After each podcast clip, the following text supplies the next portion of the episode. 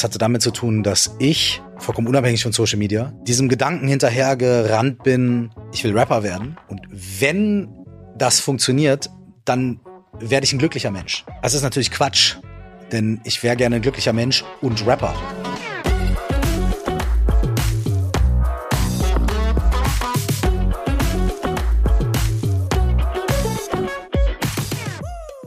Welche Verantwortung haben wir uns selbst gegenüber? Die Frage wollen wir heute mal beleuchten und das werde ich natürlich nicht allein tun, sondern mit einem Experten.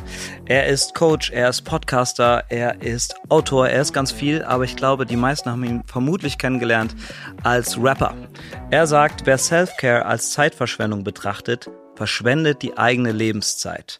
Herzlich willkommen, Michael Sebastian Kurt, aka Curse. Dankeschön. Ich freue mich sehr, dass du da bist. Ich habe dich eben schon gefragt, wie nenne ich dich denn jetzt, Herr Curse? Du hast gesagt, such es dir aus. Ich habe gesagt, äh, bitte siezen, bitte genauso Herr Sie- Herr Curse. Herr Curse. Siezen Sie? Herr Curse, wir starten jede Folge mit einem Spiel und das nennt sich Stimmt oder Stimmt nicht. Mhm. Dabei werde ich dir Thesen vorlesen und du sagst Stimmt oder Stimmt nicht. Ich weiß, dass das manchmal ein bisschen schwerfällt und man sich gern da mehr zu äußern würde. Können wir dann auch äh, im weiteren Gespräch auf jeden Fall tun.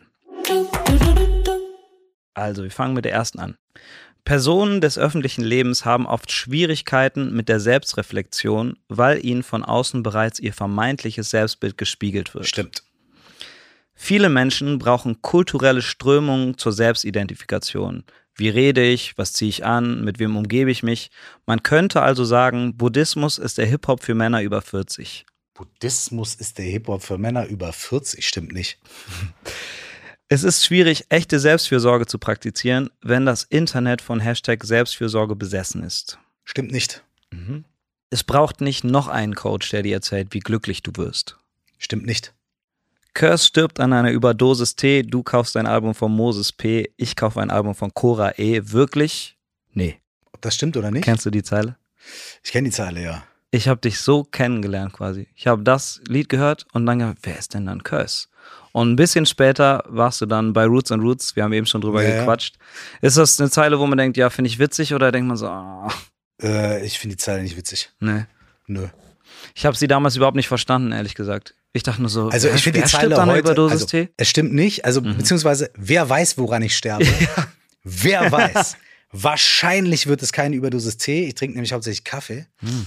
Deswegen würde ich sagen, stimmt nicht. Aber äh, auch, auch da können wir gerne noch drauf eingehen. Also heute finde ich das witzig, Mhm. aber wenn man den größeren Kontext versteht, ist es nicht so ganz witzig. Ja, aber ja, egal, ja, da ich können wir das. nochmal drüber reden. Können wir super gern machen. Wir sind mit den Stimmt oder Stimmt nicht Fragen auch schon durch. Wurde auch schon schwierig. Es wurde jetzt, war, war kniffliger jetzt brechen wir ab. Ich hätte noch so viele gehabt. Nein, Quatsch hatte ich nicht. Ich habe es eben mal so ein bisschen angedeutet, du machst unglaublich viele Sachen. Als Rapper habe ich dich kennengelernt. Viele haben dich wahrscheinlich als Autor oder Coach oder Podcaster kennengelernt. Wer ist Michael? Wer ist Mike? Wer ist Curse? Trennst du da irgendwas oder ist das alles eins? Es ist alles eins und es ist alles was anderes. Es sind einfach alles verschiedene Facetten von dem, was ich mache. So. Ich glaube, keiner von uns ist nur Bäcker oder nur Physikerin, so, sondern wir alle haben verschiedene Leidenschaften, verschiedene Interessen und wenn wir mit unseren Eltern zusammen sind, sind wir auch ein bisschen ein anderer Mensch, als wenn wir mit unseren Kumpels zusammen sind und so weiter. Das heißt, wir alle haben das E. Aber ganz oft ist es so, dass uns eher so ein bisschen gesagt wird, naja, du hast halt einen Beruf und dann hast du ein Privatleben oder so. Aber wenn man genauer hinguckt, ist es ja viel komplexer. Ja, ja. Und bei mir ist es auch so. Natürlich bin ich eine Person, ein Mensch mit einer Geschichte, aber ich interessiere mich für viele Sachen. Deswegen finde ich es total befreiend, eigentlich die Möglichkeit zu haben, mich in so vielen verschiedenen Sachen auszudrücken. Mhm. Ich habe äh, vor kurzem ein Interview von Sido gesehen, der so meinte, er hat so Schwierigkeiten mit diesem Paul-Sido-Ding. Also, Mhm. dass, dass er für irgendwie 99 Prozent des Ja. Landes halt Sido ist das und er so ein bisschen ja. den Paul verloren hat. Ja. Gab es bei dir Zeiten oder gibt es bei dir Zeiten, wo du auch so denkst, oh, alle sagen Curse, ich bin eigentlich Mike oder ich bin Michael oder wer auch immer? Früher gab es das oft, vor allem weil ich was ganz Ähnliches erlebt habe wie Sido, nämlich dass selbst auf Familienfeiern die Leute, meine Verwandten, mich mit Curse angesprochen haben. Ne? Okay, das ist befremdlich Das ist ne? weird. So. Heute ist das total, also heute ist mir das Latte, heute, ne, das ist so geklärt. Aber es ist schwierig, wenn ich auf der einen Seite vielleicht in der Öffentlichkeit bin und dann da mit als junger Typ, der ja auch nicht genau weiß, wie, wie geht man damit um, in der Öffentlichkeit zu stehen und wie macht man das und Leute gucken einen an und man denkt so, will der mir jetzt was Gutes oder was Böses und Mhm. es ist sehr, sehr schwierig manchmal. Ist natürlich auch schön, aber es ist auch echt schwierig. Sorgt für viel Unsicherheit. Und dann in so einen vermeintlichen Space zu kommen, wo man eigentlich sicher sein möchte, wo Eigentlich man eigentlich Mike sagt, oder Michael ist komm, wahrscheinlich- Äh, ne? Ja. Ist egal. Und wenn dann man dort auch noch nur darüber reden muss, was man jetzt so für Musik macht und wie der letzte Auftritt war und dann auch noch irgendwie mit dem Künstlernamen angesprochen wird, das kann schon echt belastend sein. Das geht ja auch so ein bisschen auf diese stimmt oder stimmt nicht Frage der Selbstidentifikation, ne? dass Mhm. es eben ein bisschen schwieriger ist, sich selber zu finden, wenn einem ja die ganze Zeit gesagt hat, das bist du. Also du bist Curse, du bist der Rapper, du bist der, der gestern da und da gespielt hat, du bist der, der meinetwegen das und das verkackt hat oder so, ne? Also so, so Sachen, äh, glaubst du, das ist auch ein, ein großes Problem für generell KünstlerInnen, dass sie sich zu sehr mit dem identifizieren, was sie machen und nicht, wer sie sind? Okay, da stecken jetzt drei Sachen drin. Ich würde würd es Mhm. gerne einmal aufdröseln. Je mehr auch fremde Menschen draußen, die, die man gar nicht kennt, persönlich, einem spiegeln, was man ist, desto schwieriger wird es natürlich, damit umzugehen. Mhm. So. Denn unser Umfeld macht das ja eh. Also auch wenn ich in der Schule bin, ne, sagt mir ja auch meine Klasse irgendwie, ja, du bist doch der, der so und er ist immer der Streber oder er ist immer der Laute oder was auch immer. Ne? Es fängt ja ganz früh an, dass die Leute um uns rum das widerspiegeln. Unsere Eltern sagen, ach, äh, der ist immer so lieb oder der ist immer so, was auch immer. Mhm. Ne? Es fängt sehr, sehr, sehr früh damit an, dass wir uns auch in anderen Menschen gespiegelt sehen, was auch total wichtig ist, was nicht nur negativ Das oder kann ja auch schlecht was sehr, ist. sehr Schönes sein, ne? Das ist auch So. Absolut unabdingbar. Wir sind ja soziale Wesen. Wir erkennen uns selbst auch in der Interaktion mit anderen. Bruce Lee hat das mal gesagt. Er hat gesagt, um dich selbst zu beobachten, beobachte dich im Umgang mit anderen Menschen. Wie bist du? Das ist total wichtig. Aber sobald man irgendwie bekannt wird, in Anführungsstrichen, wird es so nochmal ganz komisch verzerrt. Mhm. Weil man bringt ja mit seiner Kunst, es man ist Schauspielerin oder Rapper oder was auch immer, man bringt ja einen gewissen Teil von sich künstlerisch verpackt irgendwie nach draußen. Und wenn die Menschen dann sagen, ah ja, dieser, nur dieser Teil und so künstlerisch verpackt und dann auch noch so, wie es bei mir ankommt als Zuhörer, Ja. so ist dieser Mensch und das wird einem ständig entgegengeworfen. Für viele Menschen ist es sehr schwer, damit umzugehen. Ist natürlich sehr individuell. Manche Leute machen das easier, manche Leute weniger. Es ist aber tatsächlich so, dass äh, Mental Health in der Musikindustrie und in der Entertainment-Industrie ein schwieriges Thema ist, was auch anders als in manchen anderen Berufsgruppen auch, was auch noch ein bisschen schwieriger ist, eben wegen diesem Der, der Druck und Öffentlichkeit wegen der ne? Öffentlichkeit und so weiter. Mhm. Und das ist so ein zweischneidiges Schwert, unter dem man dann auch wieder ein bisschen leiden kann, weil man denkt, ja, ich habe Schwierigkeiten, aber ich habe eigentlich Erfolg. Und ich habe ja, ich verdiene Kohle. Mhm. Dass man das irgendwie so Und das- übereinkriegt, ne? Ja, und dass man dann Ja. sich, also ich hatte, ich, ich war ja jetzt nicht so unfassbar bekannt gewesen und so weiter, dass die Leute jetzt bei mir vor der Tür Paparazzi-mäßig, also das hatte ich ja nicht. Aber trotzdem gab es äh, Phasen in meinem Leben, wo ich gemerkt habe, ich habe damit echt Schwierigkeiten.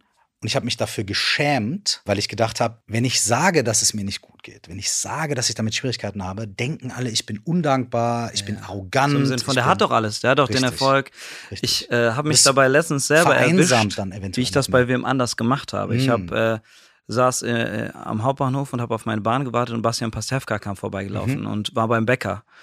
Und ich bin nicht der Typ, der dann hingeht, hallo, sondern ich habe sehr genau darauf geachtet, wie höflich der ist zu den Leuten. Und ich hätte das bei niemandem anderen gemacht. Mhm. Wäre da irgendwer hingegangen, hätte ich einfach, ja, der holt sich ein Brötchen Ja. und der ist ein bisschen grumpy oder auch nicht, ne? Und da habe ich sehr genau drauf geachtet. Mhm. Und dachte ich so, guck mal, ich krieg ja nur so einen Zipfel gerade von dieser Person mit, nämlich so morgens 9.30 Uhr, äh, vielleicht ein bisschen müde, nur diesen Zipfel und daraus erschließe ich mir dann, wie in dem Fall Bastian Pastewka ist. Also mache ich natürlich nicht, weil ich da nochmal drüber nachdenke, aber das könnte passieren. Und das, Das ist passiert. und das passiert vermutlich häufig. Meine Beobachtung, wenn ich so geguckt habe, was, was hat dieser Curse gemacht alles, dann wirkte das auf mich, als würdest du bei Dingen sehr all in gehen, so wirkt es für mich. Dieses, ich will Rapper sein und dann auch die Texte wirken so, als würdest du da eh, also viel dran rumdoktern, alles hat sehr ausgecheckt gewirkt auf mich. Ähm, dann, okay, mir geht's nicht gut, ich muss irgendwas ändern, ich muss was machen. Auch da voll all in, nämlich nicht nur, ich will meditieren, sondern ich gehe bis zu dem Punkt, wo ich anderen helfen kann zu meditieren. Als Beispiel, das kann man wahrscheinlich mhm, auf mehrere mhm. Sachen übertragen.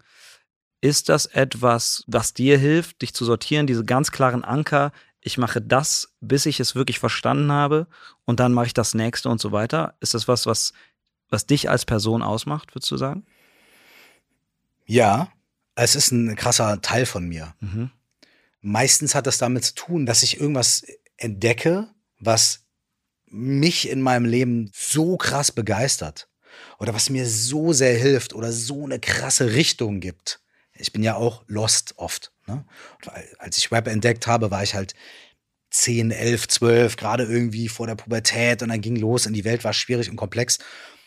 Und dann hat mir Rap und die Hip-Hop-Kultur hat mir halt wirklich etwas gegeben, was mir krass die Augen geöffnet hat für viele Dinge, was mir Dinge einsortiert hat und so weiter. Ne? Und das hat mich so sehr begeistert, dass ich gesagt habe, okay, ich will das nicht nur konsumieren, sondern ich möchte es irgendwie durchdringen. So, mhm. ne? Das passiert mir mit manchen Sachen im Leben. Das wird mir aber auch manchmal zum Verhängnis. Mhm, ne? Ist es zu viel dann einfach für dich? Oder? Weil, weil ist eine kurze, aber glaube ich echt, also für mich war es eine mega wichtige Anekdote, mhm. als ich vor ungefähr 13, 15 Jahren eine ziemlich krasse Krise in meinem Leben hatte und wirklich auch nicht mehr weiter wusste, ähm, habe ich mir dann Hilfe gesucht und ähm, bin dann unter anderem in buddhistischen Zentrum gelandet, habe da irgendwie meditiert und habe dadurch irgendwie Sachen entdeckt, die ich vorher in meinem Leben gar nicht kannte. Zugang zu mir selbst und zu Teilen von mir, die irgendwie total verschlossen waren. Anyways, ich war dann halt und es hat mich so gepackt, dass ich gesagt habe, ah, ich mache jetzt Retreats und ich fahre in die Berge und ich mache jetzt irgendwie drei Monate Schweige und dies und das und so weiter und so fort. Da saß mir halt so ein Typ gegenüber, so, so einer von den Lehrern in einem Zentrum, der meinte so, hm, ich weiß nicht, ob dir das auffällt, ne? Aber die ganze Zeit hast du gedacht, wenn du Rapper wirst, wirst du glücklich. Also bist du dahin gerannt in die Richtung, wo irgendwie Rapper steht. Und da hast du gemerkt, ich werde nicht glücklich. Und jetzt rennst du in die andere mhm. Richtung. Jetzt fängst du an, irgendwo hinzurennen, wo Meditation draufsteht oder, oder Coaching oder was auch immer. Und du wirst da auch jetzt, wenn du genauso rennst wie vorher, wirst du dann da auch irgendwann stehen und sagen, ah, jetzt fehlt mir aber auch wieder was. Und er sagt, das Problem ist nicht, dass da irgendwo Rap steht oder Coaching steht oder so. Das Problem ist, dass du rennst. Das Tempo auf dem Weg dahin. Das Problem ist, dass du rennst. Das Problem ist, dass du immer denkst, da hinten ist irgendein Ergebnis.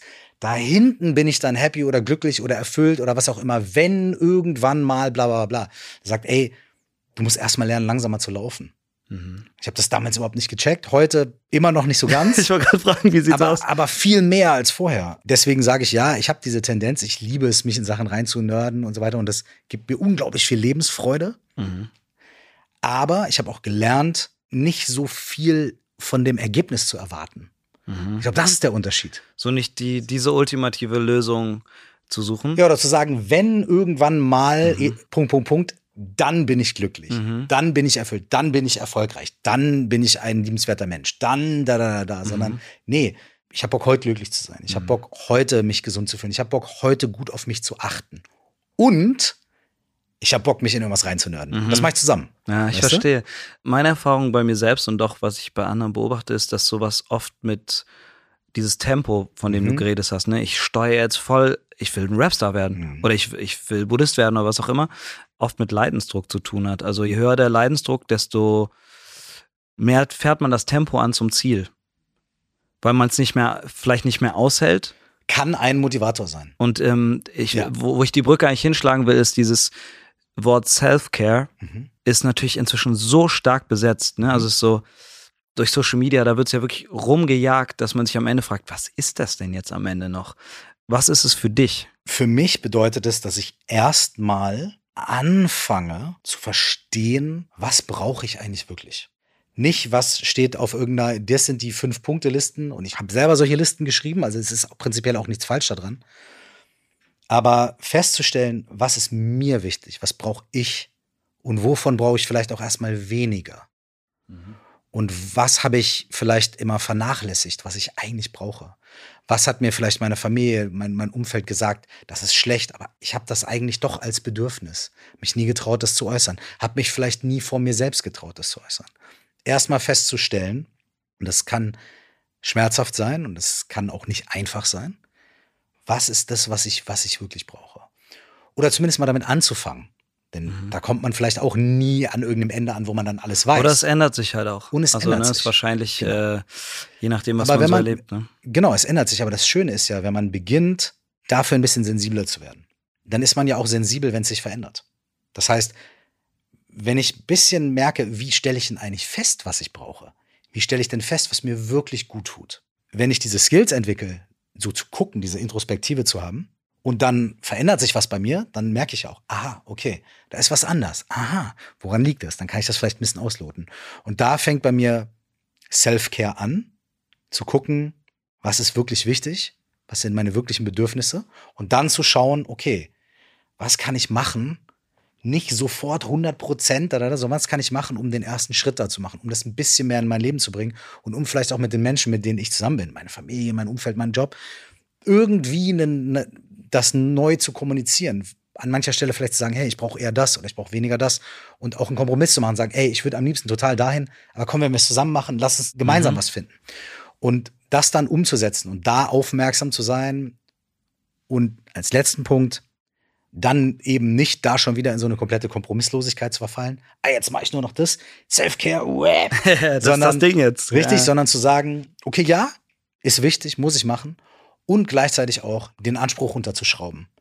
Den, nicht den Anspruch zu haben, wenn ich das jetzt mache, dann bin ich dann jetzt aber dann glücklich und dann bin ich aber total zen und dann bin ich total und wenn ich jeden Morgen sieben Minuten meditiere und acht Minuten das mache und zwei Minuten Dankbarkeit, dann und dann, dann vergisst man es nämlich mal einen mhm. Tag oder man hat mal Fieber und denkt man, oh mein Gott, jetzt ja. habe ich nicht meditiert, jetzt kann es mir ja gar nicht gut gehen heute, weil ich habe ja keine Self-Care gemacht. Oder das Schlimmste ist eigentlich, äh, und das, auch das muss ich bei mir selbst beobachten, ist ähm, nicht, ich meditiere jetzt und gehe danach joggen, um damit es mir gut geht, sondern ich mache das, damit ich mehr arbeiten kann.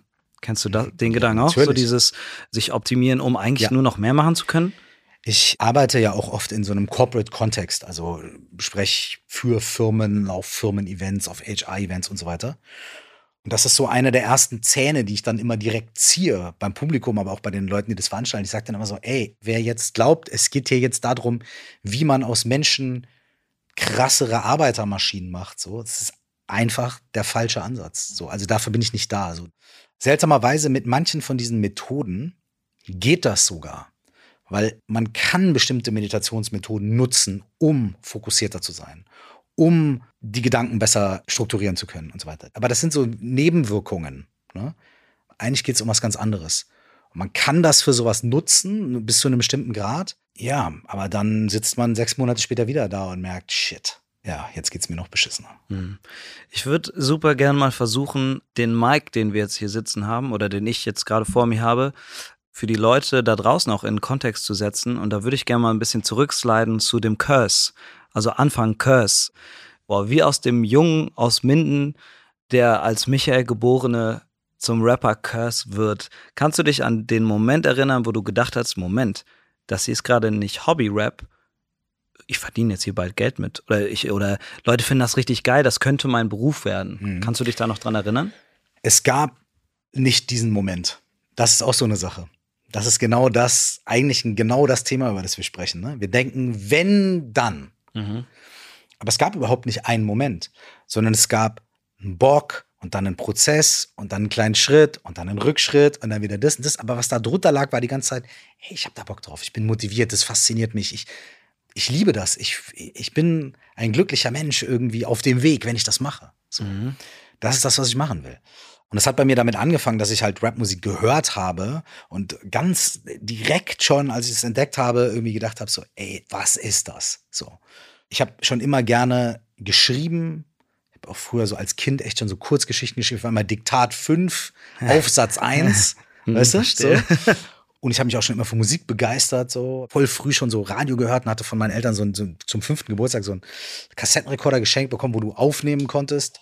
Dann habe ich halt irgendwie mir so quasi selber Mixtapes gemacht mit Songs aus dem Radio, die mir gefallen, habe dann dazu mitgesungen oder irgendwelche Geschichten. Äh, irgendwie so, ich habe wirklich so mit sechs schon so wie so irgendwie so Mixtapes gemacht.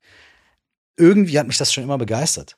Und dann kam halt Rap und es war so, ja, das ist es. Dann habe ich einfach gemacht, weißt du, habe ich mir von meinem gesparten Geld irgendwie so ein kleines Keyboard gekauft, um da Beats drauf zu machen und mit meinem Kumpel dann irgendwie Public Enemy gehört, okay, und wie können wir auch so schreiben wie die und mit unseren acht Worten Englisch, weißt du, hintereinander gereiht und dann so. Und auf diesem Weg habe ich die und die Person kennengelernt, der hat dann ein Studio, dann habe ich jemand anderen kennengelernt, der war dann Graffiti-mäßig unterwegs und dann, so hat sich das dann immer weiter erweitert. Ah, und irgendwann hat gesagt, ey, wir können da auftreten und dann, ah, und dann waren wir da.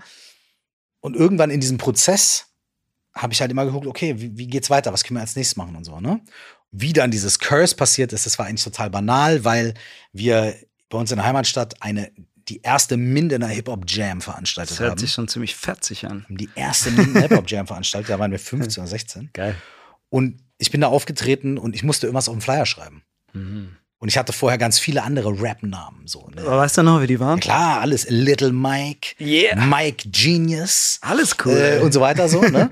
Und ich war schon Lil, Lil Mike vor Lil Wayne, weißt du? Und ähm, dann war halt so, ja, hm, na, was können wir denn mal machen? Und da habe ich gesagt, ja, mein Nachname ist Kurt mit TH, K-U-R-T-H. Wenn du es auf Englisch aussprichst, Kurth. Und dann war ich so, boah, Curse, das hört sich so, weißt du, mit 15, hey, das hört sich so mystisch an. Wenn du nicht weißt, wer es ist, und du liest auf dem Flyer Curse, dann denkst du so, wow, da kommt so einer aus dem Schatten und rappt alles platt und so. Und äh, dann habe ich gesagt, okay, Curse, schreib Curse auf dem Flyer. Dann waren halt die Leute da und haben gesagt, ah, das ist dieser Curse. Und seitdem ist halt Curse. Das war Nicht halt mehr so, geändert. Weißt du? Gab es noch mal eine Zeit, wo du dachtest, boah, Mist, ich muss klar. Namen loswer- loswerden? Total. So, als es so langsam losging, also die ersten Features sich angebahnt haben und so, ne, war ich so, ah, Curse, voll der negative Name eigentlich. Ne? So der Fluch Ja. und ja, da warst du spät. Ja, hat man den einmal, muss man durch. Du hast angefangen in einer Zeit Musik zu machen, wo, wenn ich das richtig äh, im Kopf habe, auf jeden Fall Instagram und so noch nicht, ich glaube, das gab es wahrscheinlich noch Also gar ich nicht. im Kopf, oder? weil ich habe angefangen Musik zu machen Anfang der 90er. Ja, ist kein Instagram, doch kein kein Facebook. Aber MySpace, gab's für MySpace? Ja. ne? Nein. Nein? Noch Ich, hab, ich war das erste Mal im Internet, als ich 17 war und ich habe angefangen zu rappen mit 10 oder 11. Okay. Also lange, lange davor. Dieses ganze Musik machen, das äh, kann ich selbst so sagen, hat sich halt dadurch schon geändert. Ne? Also weil Voll. du viel mehr mitkriegst, was auch eben andere machen. Voll. Und ähm, um jetzt auch den Bogen nochmal auf Self-Care zu spannen, vielleicht in Bezug auf Musik oder auf Kunst, würde ich gerne einen Einspieler einmal raushauen ähm, von Kevin Colt. Ich weiß nicht, ob er dir was Mhm. Natürlich, sagt. klar. Richtig geiler Rapper. Und der hat was zu sagen. Mal gucken, was du dazu sagst. Mhm. man vergleicht sich. Ja, der ist auf der Yacht, die ist in einem Jet. Auch ne, bei Musikern. Ich habe das dann zum Beispiel bei mir in der Festivalsaison gesehen. Ich war, ich hatte eine super Season letztes Jahr und dann habe ich gesehen, irgendwie, ah, also ich bin schon fertig mit meiner Season, aber dieser andere Künstler performt ja immer noch Festival. Warum bin ich nicht gebucht? Oh, bin, ich nicht gut genug? Bin ich nicht das, das, das, das, das? Und dann erstmal tief durchatmen. No. Da kann man sich schnell in, in was verrennen, auf jeden Fall. Und man muss ja auch immer bedenken, was du auf Social Media siehst, ist ja nicht die Realität. Fühlst du das, was er da sagt? Fühle ich total. Ja, Wir vergleichen uns, glaube ich, alle, ne? Also absolut. In vielen Belangen.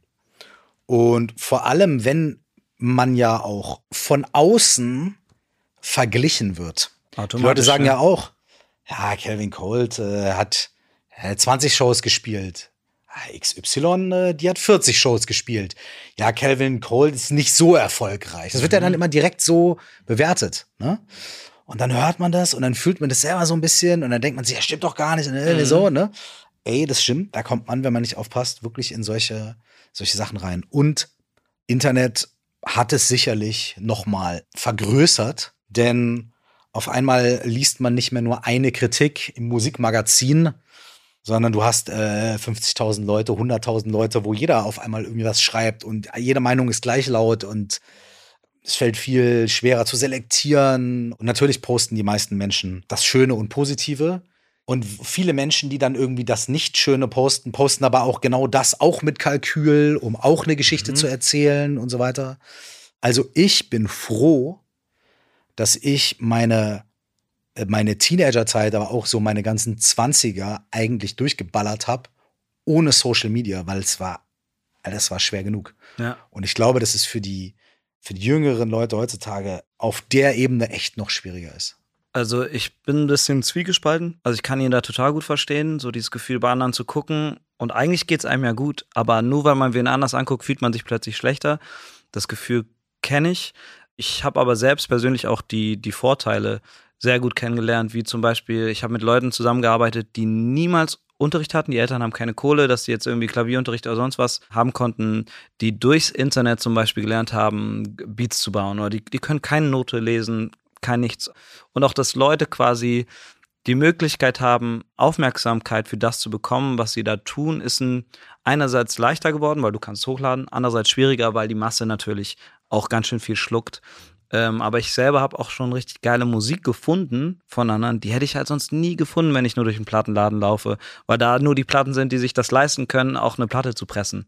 Deswegen, ich fühle da beide Seiten, aber ich verstehe auch dieses, dass dieses Vergleichen ein riesiges Problem ist. Und ähm, du hast quasi ja nie mit Musik aufgehört, wenn ich das richtig verstanden habe, sondern den Fokus verlagert, kann man das so sagen? Erweitert. Er, oder erweitert, genau. Hatte das was damit auch zu tun, dass du nicht nur der Öffentlichkeit stehst, sondern auch das Thema Social Media und die öffentliche Präsenz eine andere geworden ist? Nee, es hatte nicht so sehr mit Social Media zu tun. Es hatte damit zu tun, dass ich, vollkommen unabhängig von Social Media, diesem Gedanken hinterhergerannt bin, ich will Rapper werden. Und wenn das funktioniert, dann werde ich ein glücklicher Mensch. Das ist natürlich Quatsch, denn ich wäre gerne ein glücklicher Mensch und Rapper. So, ne? Aber ich habe das immer so verfolgt, was glaube ich auch viele Menschen kennen, wenn ich erstmal meinen Schulabschluss habe, wenn ich den Job habe, wenn ich das geile Auto habe, wenn ich die geile Beziehung habe, wenn ich, wenn ich und so weiter. Dann so. Und das ist immer eine Falle. Das heißt nicht, dass es dann keine Glücksmomente gibt. Natürlich ist es geil, mein erstes Album zu veröffentlichen, auf Tour zu sein. Ja, aber äußere Umstände wie diese alleine machen keinen Menschen glücklich, sonst wäre Sido ja unfassbar glücklich. Müsste, Zum also Beispiel. würden andere sagen, müsste er sein, er hat ja alles. Müsste ne? er sein, so, ne? Mh, Beispiel. Ja. Mhm. Das gibt es natürlich auch im Kleinen, ne? wie gesagt, mit einem schönen Auto und der Beförderung oder was auch immer. Bei mir ist dann halt dazu gekommen, dass ich in der damaligen Zeit, und hier kommen wir zu dem nächsten sehr positiven Aspekt von der heutigen Zeit, von Social Media und so weiter. In der damaligen Zeit gab es nicht Hashtag Selfcare. Es gab, es war nicht normal, dass junge Menschen zur Therapie gehen es war nicht normal, dass irgendjemand im Freundeskreis mal gesagt hat, hey, ich glaube, ich habe eine depressive Verstimmung, ich glaube, ich muss mal mit jemandem reden. Es gab es eigentlich gar nicht. Es gab nur Leute, die aufgrund von Drogenkonsum durchgeklatscht sind und dann war es eine ganz andere Nummer. So, ne? Und da war es aber auch so, uh, äh, ja. Oder jemand ist komplett verrückt, weil er zur Therapie geht. So Whatever es ist so, ne? Mm. Es war viel mehr tabuisiert. Mm. Und es war ja auch noch ein Zeichen von Schwäche. Dann war es in dieser hyper maskulinisierten Rap-Nummer, versucht man natürlich mitzuhalten. Ne? Man versucht irgendwie da mitzuspielen und nicht der komplette Lauch zu sein. So, ne? Und dann muss man da vielleicht auch über seine Grenze gehen und so weiter. Anyways, ich habe einfach über die Jahre immer mehr gemerkt, dass es mir immer schwerer gefallen ist, irgendwie zufrieden zu sein, glücklich zu sein und auch irgendwie mich gesund zu fühlen mit dem ganzen Zirkus um mich herum und dem Zirkus in mir drin.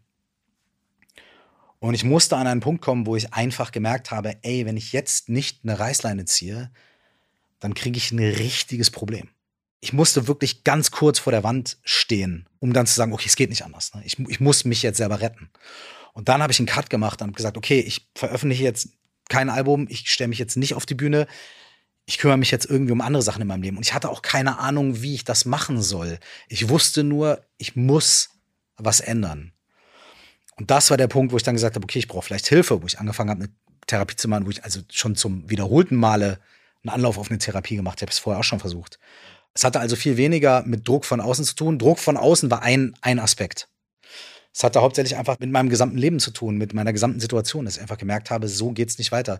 Ja, ich kann so weitermachen, ja, ich kann das nächste Album machen, ja, ich kann bar, aber dann bin ich in zehn Jahren noch unglücklicher. Und möchte ich das? Möchte ich ein 50-jähriger Mensch sein, der irgendwo Alben im Schrank stehen hat, aber unglücklich irgendwo sitzt und denkt, ich habe mein Leben verkackt. Hm, du hast das selbst mal in, äh, in einem Interview, hast du gesagt, äh, du bist Unfallbuddhist. Da ja, musste ja. ich so ein bisschen schmunzeln. Ist der Unfall nachträglich dann was Gutes gewesen quasi? Also ich hoffe es. Man redet sich ja alles schön. Weißt ja, oder aktuell kann man ja sagen. Also, ja. ja, der Unfall, was ich damit meine, ist, ich habe mich ja da nicht hingestellt und gesagt, jetzt werde ich Buddhist. Sondern ich habe gesagt, ich weiß nicht, was ich machen soll, aber ich muss irgendwas anders machen als bisher.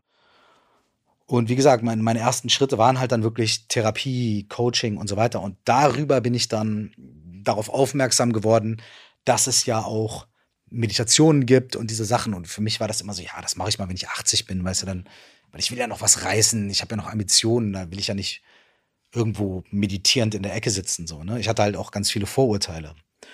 Und auf diesem Weg habe ich dann angefangen, das zu entdecken. Und wo lernt man Meditation? Naja, in irgendeinem Meditationszentrum. Da bin ich da überall hingerannt, wo Meditation auf dem Klingelschild stand und habe gesagt, okay, hier bin ich, keine Ahnung, sag was. Was soll ich machen?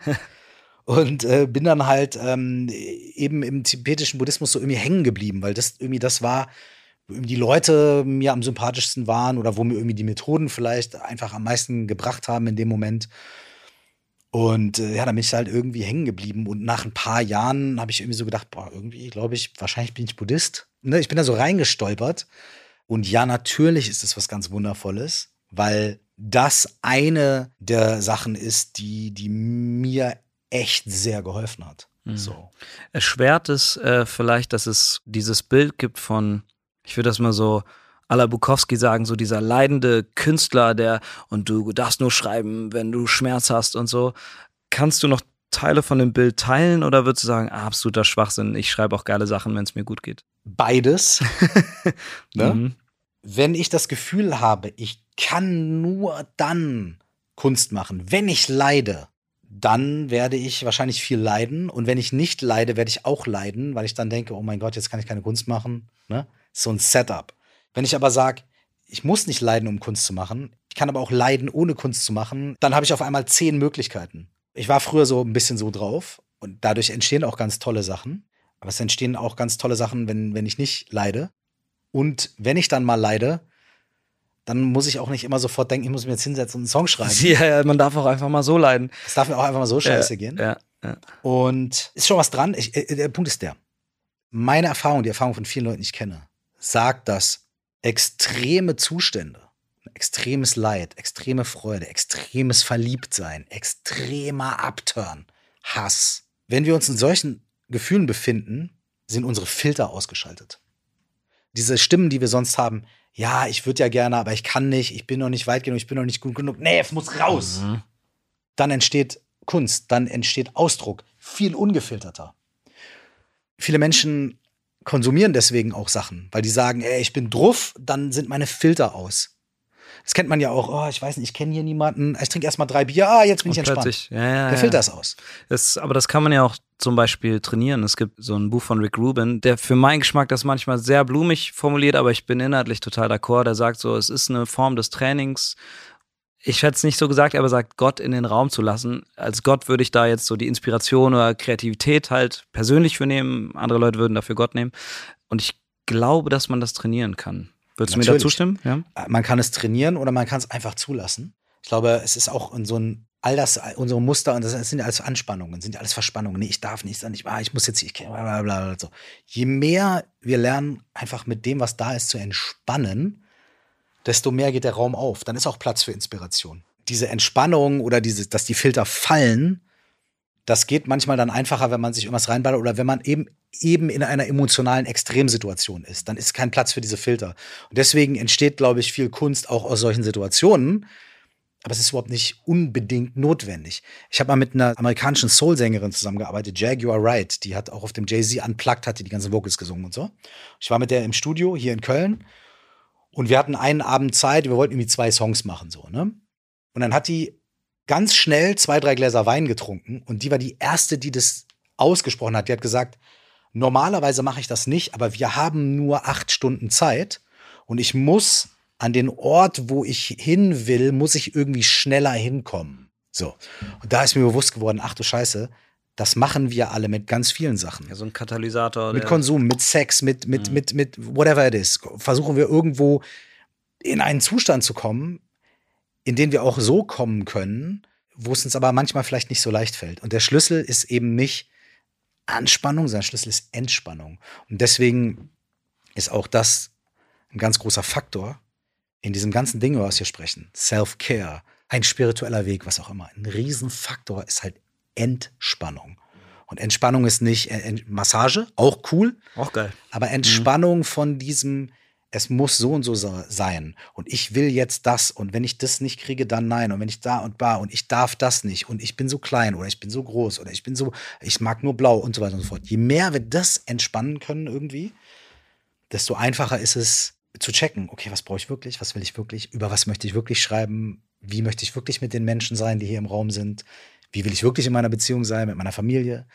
Ganz viel kommt über Entspannung. Hm, ich könnte mir vorstellen, dass gerade Leute zuhören und äh, hier und da mit dem Kopf nicken. Ich hoffe, dass auf jeden Fall, dass Menschen da so ein bisschen was nachführen können, vielleicht auch mitnehmen können. Und Manchmal hilft es auch einfach mal Zahlen vor Augen zu haben und dafür haben wir eine Faktenlage, die wir uns einmal ganz kurz zusammen anhören und äh, mal ein bisschen darüber reden, äh, was wir davon halten. Fakt ist, Selfcare heißt, sich selbst um seine psychische und physische Gesundheit zu kümmern. Laut einer Umfrage der Online-Partnervermittlung Parship zum Thema Selfcare, welche im Februar 2021 unter rund 10.000 Mitgliedern durchgeführt wurde, achtet ein Viertel der Befragten sehr auf ihre innere Stimme und richtet ihr Handeln danach aus. Frauen stärker als Männer. Doch woher kommt das neue Gesundheitsbewusstsein? Eine Folge der Pandemie? Ein Resultat der immer weiter steigenden Burnout-Statistiken? oder ein gestiegenes Verantwortungsbewusstsein, sein Leben selbst in die Hand zu nehmen. Das Internet ist jedenfalls von Selbstfürsorge besessen. Unter dem Hashtag Selfcare findet man bei Instagram über 77 Millionen Beiträge. Hinter dem Hype um das mentale Wohlbefinden stecken wissenschaftliche Belege. Meditation beispielsweise verhelfe laut einer GfK-Studie 95,8 Prozent aller Befragten zu einer positiven Veränderung. Es gehe letztendlich also nicht nur darum, Krankheiten zu behandeln. Bei Selfcare gehe es vielmehr darum, Depressionen und Co. zu verhindern. Mit diesem Wissen fragen wir uns, wie fair gehen wir mit uns selbst und unserer Gesundheit um?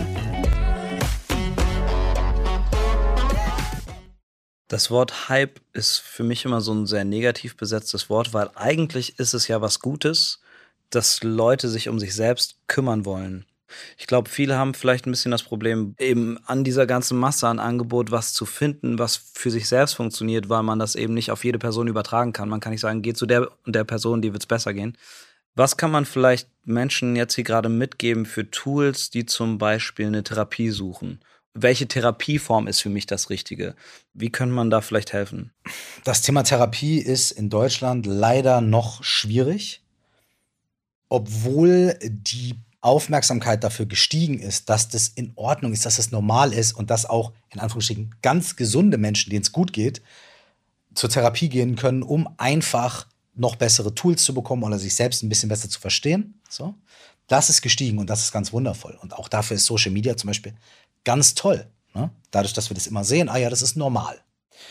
Es ist aber so, dass die Lage mit den Krankenkassen und den Therapieplätzen in Deutschland etwas schwierig ist, so dass man grundsätzlich sagen kann, die erste Hilfe ist besser als keine Hilfe. Mhm.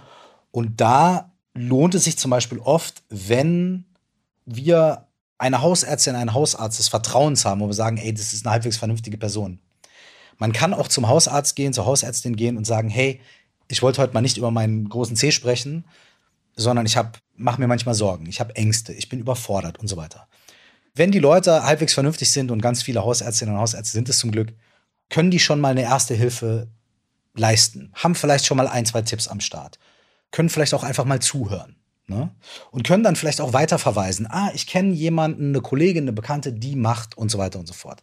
Die erste Hilfe ist besser als keine. Es gibt auch ein Seelsorgetelefon, es gibt eine Suicide-Hotline-Telefon und so weiter. Da kann man auch anrufen, wenn man jetzt nicht direkt auf der Brücke steht, sondern man sagt, ey, ich habe dunkle Gedanken und so weiter. Die erste Hilfe ist immer besser als keine Hilfe. Das könnte man als allererstes sagen. Und dann kann man als zweites sagen, wenn man die Option hat, die Möglichkeit hat, einen Therapieplatz zu bekommen, oder wenn man sagt, hey, weißt du was, ich habe, mein Job ist echt in Ordnung, ich habe vielleicht noch irgendwie mal 200 Euro, um mir selber mal zwei, drei Termine zu machen, die ich erstmal selber bezahle, statt ne, irgendwie saufen zu gehen oder essen zu gehen oder was auch immer. Okay, ich habe das. Dann auch die Möglichkeit zu nutzen und zu sagen, okay, ich mache das einfach erstmal. Also der erste Schritt, wie auch immer er aussieht, ist besser als kein Schritt. Mhm. Und natürlich kann es dann sein, dass man irgendwo landet, wo man sagt, hey, ich habe mit dieser Therapeutin überhaupt gar keinen Vibe oder ich fühle mich nicht gesehen oder oh, ich war jetzt dreimal da und ich weiß nicht. Das kann passieren. Dann lohnt es sich zu gucken, gibt es eine andere Möglichkeit? Kann ich woanders vielleicht andocken? Das ist der Status quo heute. Ich würde mir wünschen, dass es einfacher wäre. Und genauso würde ich es auch selber machen. So würde ich es auch meinen Liebsten genauso empfehlen. Die zweite Sache ist, wir haben ja von Entspannung gesprochen, so, ne? Und Entspannung hat immer ein bisschen mit Raum zu tun, mit Zeit zu tun. Das heißt, wenn ich denke, es gibt so einen schönen Spruch vom Dalai Lama, wenn du keine zehn Minuten Zeit hast, um zu meditieren, dann solltest du eine Stunde meditieren. Ne? So. Das heißt, wenn ich sage, boah, ich habe überhaupt keine Zeit, ich habe überhaupt, ey, hör auf, dich selbst zu verarschen, schaff dir zehn Minuten, schaff dir 15 Minuten und setz dich irgendwo hin Und anstatt nur die Wand anzustarren, stell dir vielleicht eine Frage. Stell dir vielleicht eine Frage wie so, was wünsche ich mir für morgen? Mhm. Oder was hätte ich mir für letzte Woche gewünscht? Oder wenn ich einen Wunsch frei hätte, was würde ich in meiner Partnerschaft gerne sagen? Mhm. So, schaff einen Raum, in dem du dich selbst danach befragen kannst, was du brauchst, was dir wichtig ist. Schreib es auf. Das heißt nicht, dass du das sofort morgen machen musst. Aber du schaffst ein bisschen Aufmerksamkeit für dich selbst, ein bisschen Raum für dich selbst. Du reflektierst dich. Und in der nächsten Situation, in der du in der Partnerschaft dann in die Schwierigkeit kommst, kannst du es vielleicht nicht direkt umsetzen. Aber du hast schon sowas wie, oh, ich weiß ja eigentlich, was ich gern möchte. Und vielleicht formulierst du den nächsten Satz ein bisschen anders und so weiter. Und das wäre so das Erste, was man wirklich empfehlen kann, was auch wirklich jeder Mensch, auch mit zwei Jobs, bei der Zigarettenpause ist natürlich nicht gut, ist ja, aber weißt du, wie ich meine? Mhm. Beim Pinkeln mhm.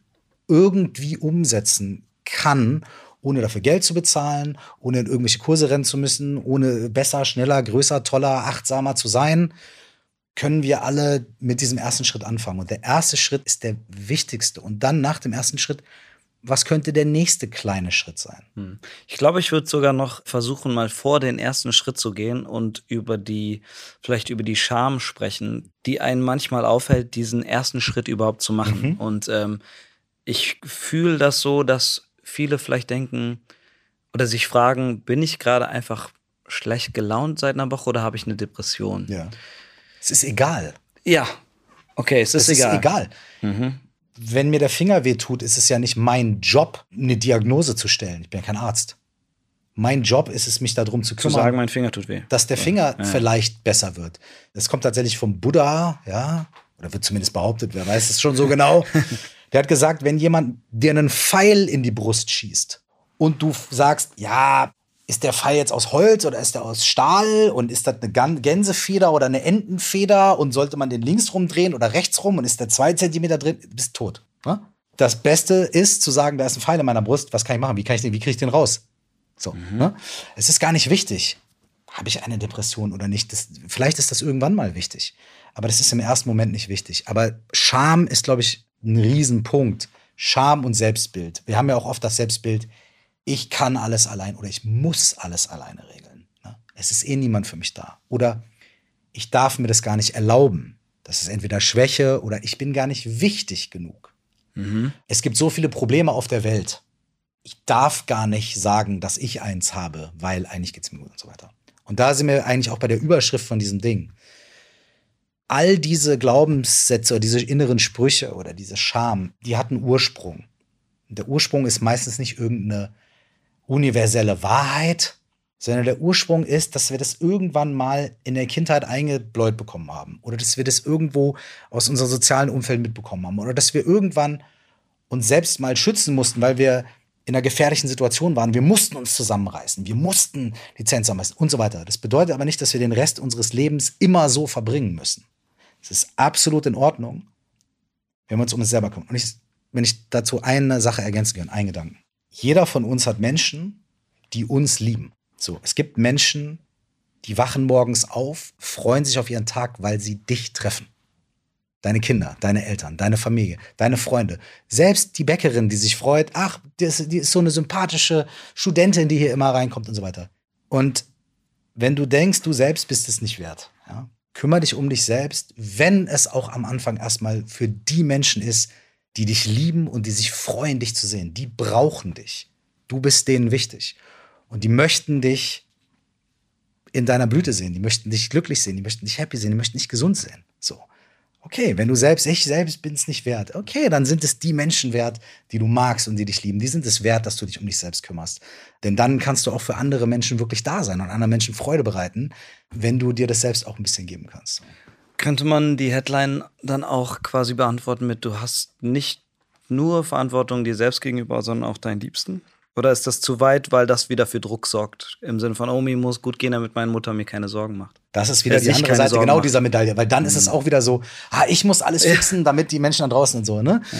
Lass uns mal, anstatt einer Headline, kann man vielleicht irgendwie so, ich weiß, wir, wir, wir, wir leben nicht in der Zeit der Nuancen, aber vielleicht haben wir Raum für so ein bisschen so, einfach ein bisschen was Softes, so ein bisschen so, ja, wir müssen nicht über jedes kleine Wehwehchen irgendwie einen Roman schreiben.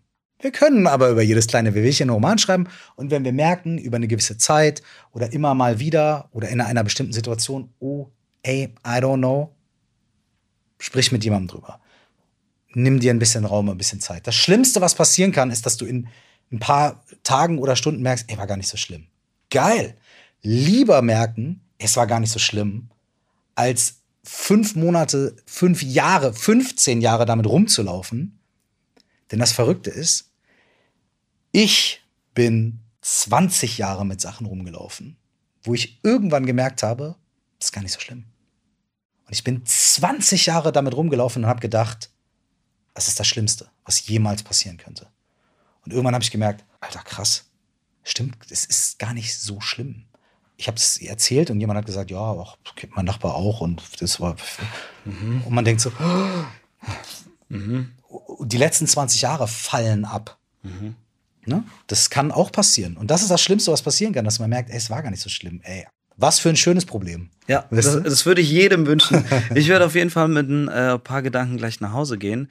Aber bevor wir das hier beenden, du hast ein Buch geschrieben, da sind 199 Fragen drin. Mhm. Gibt es eine, ob die jetzt in dem Buch steht oder auch nicht, die du unseren HörerInnen stellen möchtest oder mitgeben möchtest, dass die mal drüber nachdenken vielleicht? Ich hasse diese Frage, weil es wieder so ein bisschen die eine Wunderpille ist. Ne? Es ist ein bisschen so, diese eine Frage wird dir in jeder Situation, mhm. das gibt's halt nicht. Ne? Es geht auch nicht um die Wunderpille. Vielleicht geht es nur darum, einen kleinen wahren Moment, den man vielleicht mit sich selber hat. Ob das jetzt dafür sorgt, dass es einem die nächsten 30 Jahre gut geht oder nicht, mal dahingestellt. Eine schöne Frage zum Beispiel, die dann aber auch, die hat mit Handlungen zu tun, aber ist, was ist der kleinste nächstmögliche Schritt? Das ist eine tolle Frage. Denn oft denken wir, ich will da und da ankommen und wir sehen, ja, ich muss so viele Sachen machen. Ach du Scheiße. Und wir können aber sagen, okay, was ist der kleinste mögliche Schritt? Ich weiß nicht, ob du Momo äh, kennst, den Film und das Buch. Momo ist ein junges Mädchen, die auf einmal in so einem Dorf auftaucht, den Menschen dort total hilft, weil sie einfach so schöne Fragen stellt und Menschen zuhört. Und die hat einen guten Kumpel, der ist Straßenkehrer. Und die fragt den mal, die Stadt ist so groß. Wie kriegst du das hin, deinen Job zu machen, ohne zu verzweifeln? Ne? Weil es liegt so viel Müll rum. Und ihr Kumpel Beppo, der sagt, guck mal, wenn ich auf die Stadt gucke und nur sehe, wie viele Straßen da sind, dann bin ich verzweifelt, bevor ich anfange. Aber wenn ich gucke, okay, was ist der nächste Schritt, dann mache ich den und dann gucke ich, was ist der nächste Schritt, dann mache ich den und dann mache ich eine kurze Pause und gucke mal in den Himmel und dann gucke ich, was ist der nächste Schritt, dann mache ich den dann ist die ganze Straße gefegt und ich bin nicht aus der Puste. Das heißt, die Frage, was ist der nächste kleine Schritt, sogar kleinstmögliche Schritt, ist eine sehr, sehr schöne Frage. Und das kann ein Gespräch sein, das kann fünf Minuten Auszeit sein, das kann, ich will malen, okay, als erstes, was brauche ich? Ein Blatt Papier, ja, was auch immer, ne?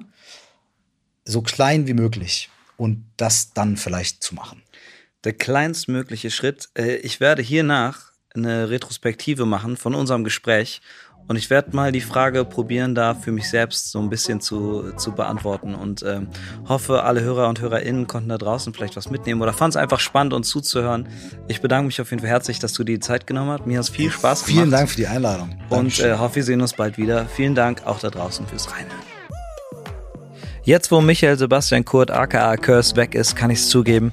Ich bin Fan und ich habe das während der Folge nicht gesagt, um meine eigene Anspannung nicht noch zu steigern.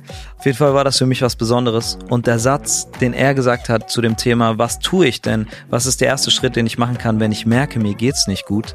Äh, zu sagen, der erste Schritt ist besser als gar keiner. Das heißt, sich erstmal Hilfe zu suchen und auch egal, wer genau das dann ist und dann weiterzuschauen. Der ist mir, glaube ich, am meisten im Kopf geblieben und da werde ich noch länger drauf rumkauen. Und ähm, die Aufgabe jetzt, die ich habe, den kleinstmöglichen Schritt zu machen, äh, die werde ich machen. Diese Aufgabe werde ich erfüllen. Für mich ist das nämlich, jetzt gleich nach Hause zu gehen und einfach zu genießen, dass ich mit ihm die Folge aufnehmen konnte und Zeit verbringen konnte und mich nicht die ganze Zeit selber kritisiere, welche Frage hätte ich noch wo wie stellen können. Und wenn ihr jetzt gerade da sitzt und denkt, oh, ich würde ab jetzt öfter den Podcast hören, dann aktiviert die Glocke, abonniert diesen Channel und hört versprochen. An der Stelle wünsche ich euch alles, alles Gute und hoffentlich bis bald, euer Juri.